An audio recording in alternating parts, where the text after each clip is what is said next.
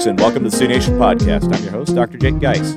Now help me welcome again to the program Dr. Evan VanBeusekom, Sioux Nation's poultry veterinarian. He's here today to talk about the very timely subject of avian bird flu on the program today. Thanks for stopping by, Evan.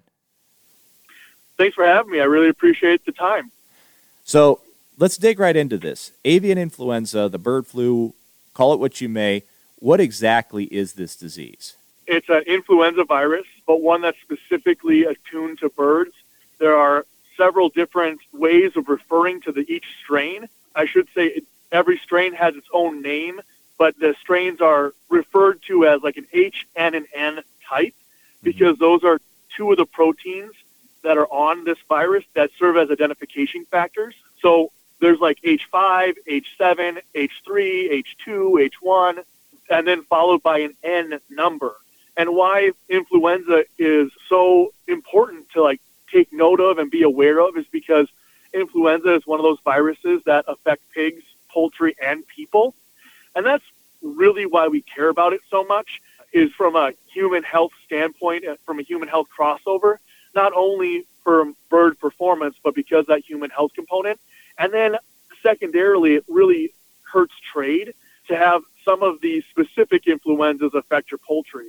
Now, the poultry strains, the ones that we are attribute to being originally in birds, are the H5s, H7s, and H6s. And so those are specifically attuned to poultry. The reason we care about H5 and H7 is because those strains are more likely to evolve and change into a high path versus a low path disease break. With a low path, it sounds kind of crazy that something can be like a low path H5N1 or a high path H5N1, but what that really is referring to is the proteins at the cleavage site and how advanced they are, as how hot they are for the poultry. A low path virus, no matter the species, is going to have very little effect on birds or their production. Sometimes they don't even realize, I mean, you don't even realize you have influenza going through your birds because they look completely happy. You know, happy, active, but if it becomes a high pathogenicity situation, it's when that same strain or a different strain with that same high path relationship with the birds causes mortality. I really don't even know how to, the best adjective, but it's shocking.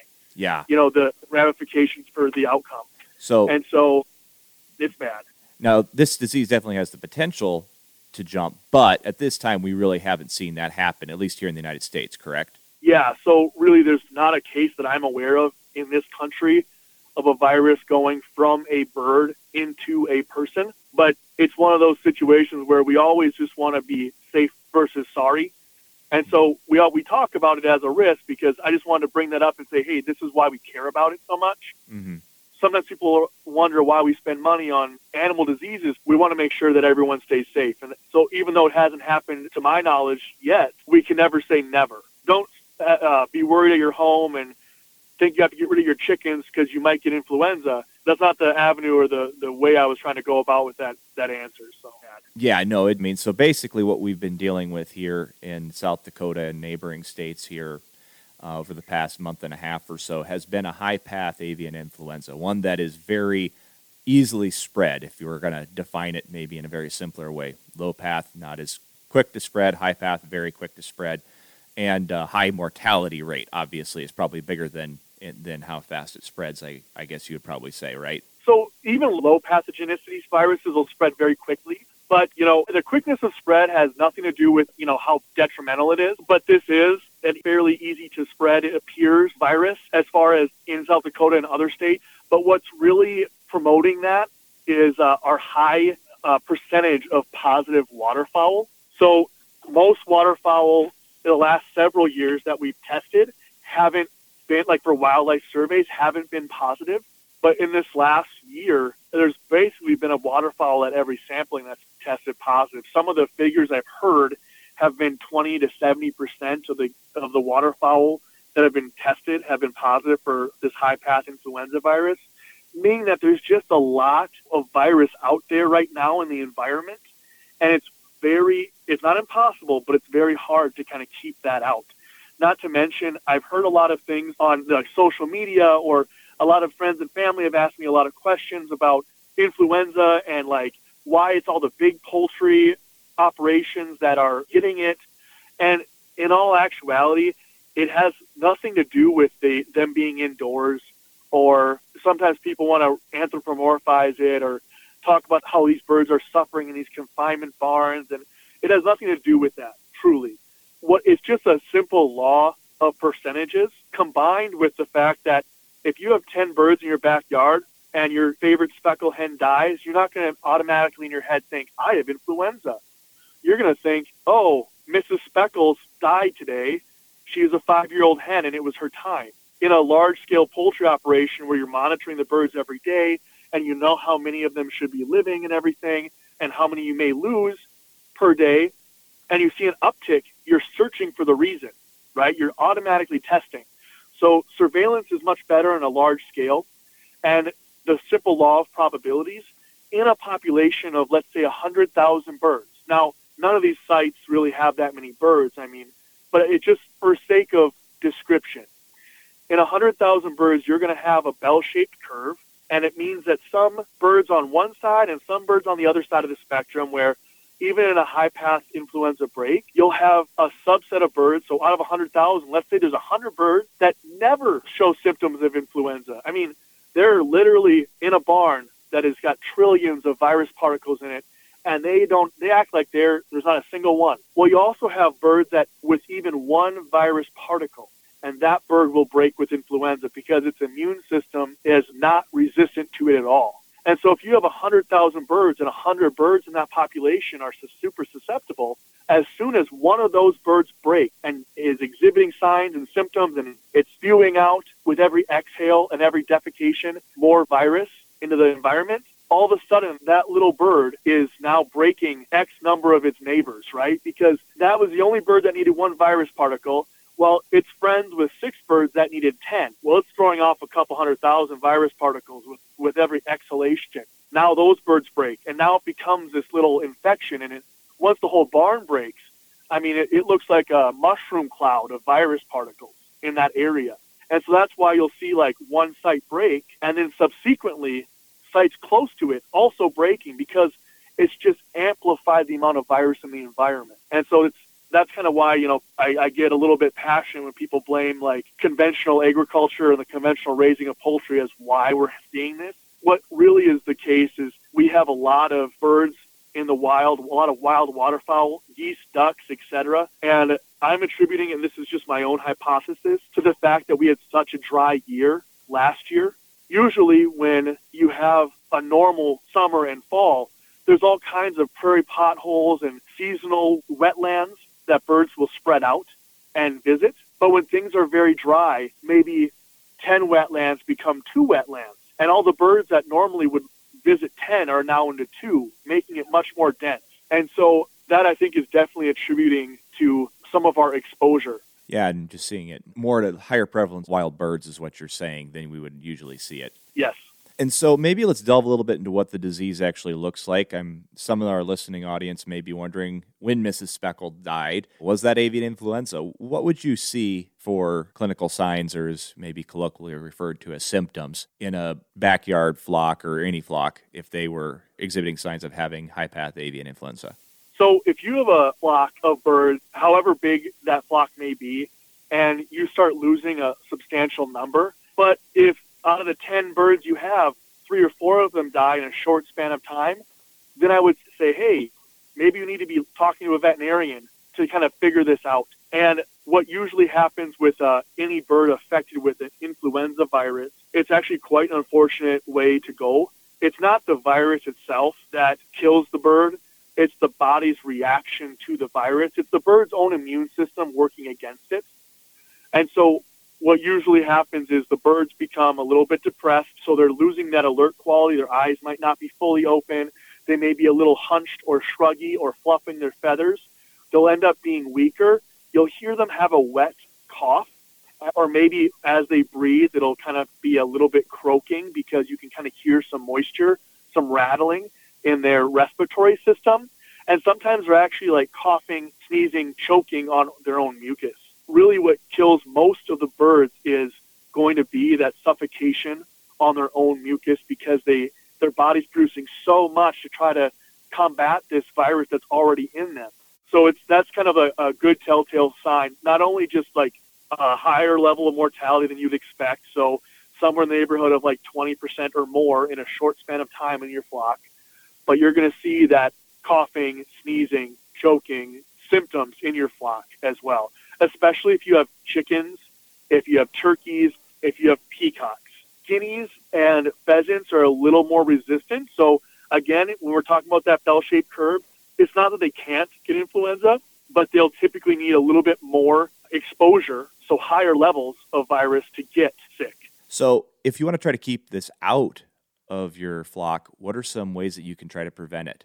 The best thing to do is to try to avoid contact with your birds and wild waterfowl. So if you have ducks or geese on your property and they're part of your farm family or your enterprise, do not allow them to mix with wild waterfowl and geese. So move feeding inside. So if you feed your birds outdoors with feed or their grain or whatnot, try to move the feed indoors to discourage wild waterfowl from eating at the same feeders. Try to pen your waterfowl away from natural waterways. I know a lot of folks like to have ducks on their farm pond, but this is not the right season to allow that to happen. Now, once our level of virus starts to decrease in the environment, once the birds that are migrating right now kind of start splitting off and nesting, and if they have influenza, they either die or they've recovered, then it's okay. Yeah, hey, mid-June, early June, hopefully we're through the worst of it. But this time right now, while birds are still in the middle of migrating, keep your tame waterfowl, your tame geese, and all of your other birds, if you can, away from those wild water sources. That's really the best way to do this. Some folks are choosing to keep their free-ranging chickens indoors. Hey, I'm all for it. I'm here for it, But it's not something that's going to immediately remove your risk from 100 to 0. It's something that's going to say, hey, decrease your risk by 50% or 70%, somewhere in there if I was going to arbitrarily kind of give you a number.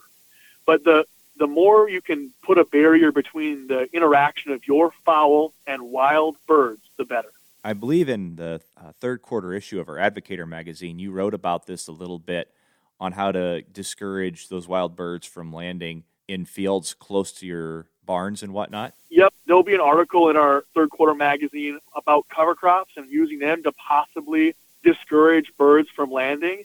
I'm working with a couple of agronomists to kind of give some possible recommendations that we could try. Things that we know is that geese don't like to land in tall grass. There also isn't as much for them to feed on. A lot of the fields in our state, in South Dakota and even in western Minnesota, even if they're disced right after, there's still corn in those fields, and there's still a really nice kind of a flat open space for geese to land and feed, especially if you're doing no-till options where you're not disking and it's just surface grain. That's really attracting birds to land within short distances of our barns. Now, the trick of this is that, we planted oats, and we had tall oats that then had some winter kill, right? We didn't harvest them. We didn't let them head out, but they were, at least bigger than 6 inches in the field to kind of do a cover crop situation. The geese aren't going to want to land there, but it takes a little bit of management to get those things off the ground, right? We're looking at some brassica species. We're looking at, maybe some hemp species, something that we can try and use to mitigate some of the natural behavior of the waterfowl that also has some benefit for the crop ground itself in moisture retention and erosion prevention. And so those are things we're really looking at. Now, there's not concrete evidence, right? This is a novel idea. I don't think anyone's ever tried this for this purpose before. A lot of people hear about cover crops as far as grazing cover crops for livestock, or using cover crops for, again, like I said, water retention and erosion control. But using them to try to decrease disease exposure is like a new thing. So what we're trying to do is really just get people thinking about ways that they can do more or do some things differently to try to make more of a barrier for these waterfowl. So they're not sitting up shop 100 feet from your barns. It does bear mentioning that, hey, we're in South Dakota, at least in western Minnesota, we're not talking about two mallards landing in between your barns. We're talking about hundreds of thousands of snow geese that just is this never-ending flood of snow geese that are just flying, hooping, and feeding around these barns. I mean, against that onslaught, it's pretty daunting, which is as you can see by our positive case rate in South Dakota, it's hard to do. Now, there are some folks that are still, knock on wood, HPAI negative. And all of us in the industry, those who have been affected and those who are just working with these growers, we're all hoping that every day is the last day we have a positive case. Hopefully this works out well. But right now we have over 30 positive premises that have been depopped because of HPAI. And if there's anything we can do to try to mitigate that risk, like with this cover crop idea, I'm sitting here saying, hey, growers, let's work together and work with our FSA and NRCS offices to try some of these things. You know what, Evan, I really appreciate you taking the time to stop by the podcast and talk a little bit more about this issue, especially for some of the folks that have heard about it but didn't really know a lot about what was going on and were curious. Yeah, anytime. Always a pleasure to share my knowledge and experience with our listeners. And if hopefully this prompts some questions, I know that Jill and I discussed maybe doing one of those Ask Me Anything type events or scheduling something like that on our Instagram page or maybe on doing a Facebook Live event. And so if people have more questions that arise, feel free to interact with us on those platforms. And definitely we can work our best magic to get you the most accurate information possible and just give you more background, because I know there's a lot of information out there. But usually it's best to get it as close to the source as possible, and Sioux Nation wants to be that source for you guys and our listeners. Thank you to our listening audience. Y'all take care, folks.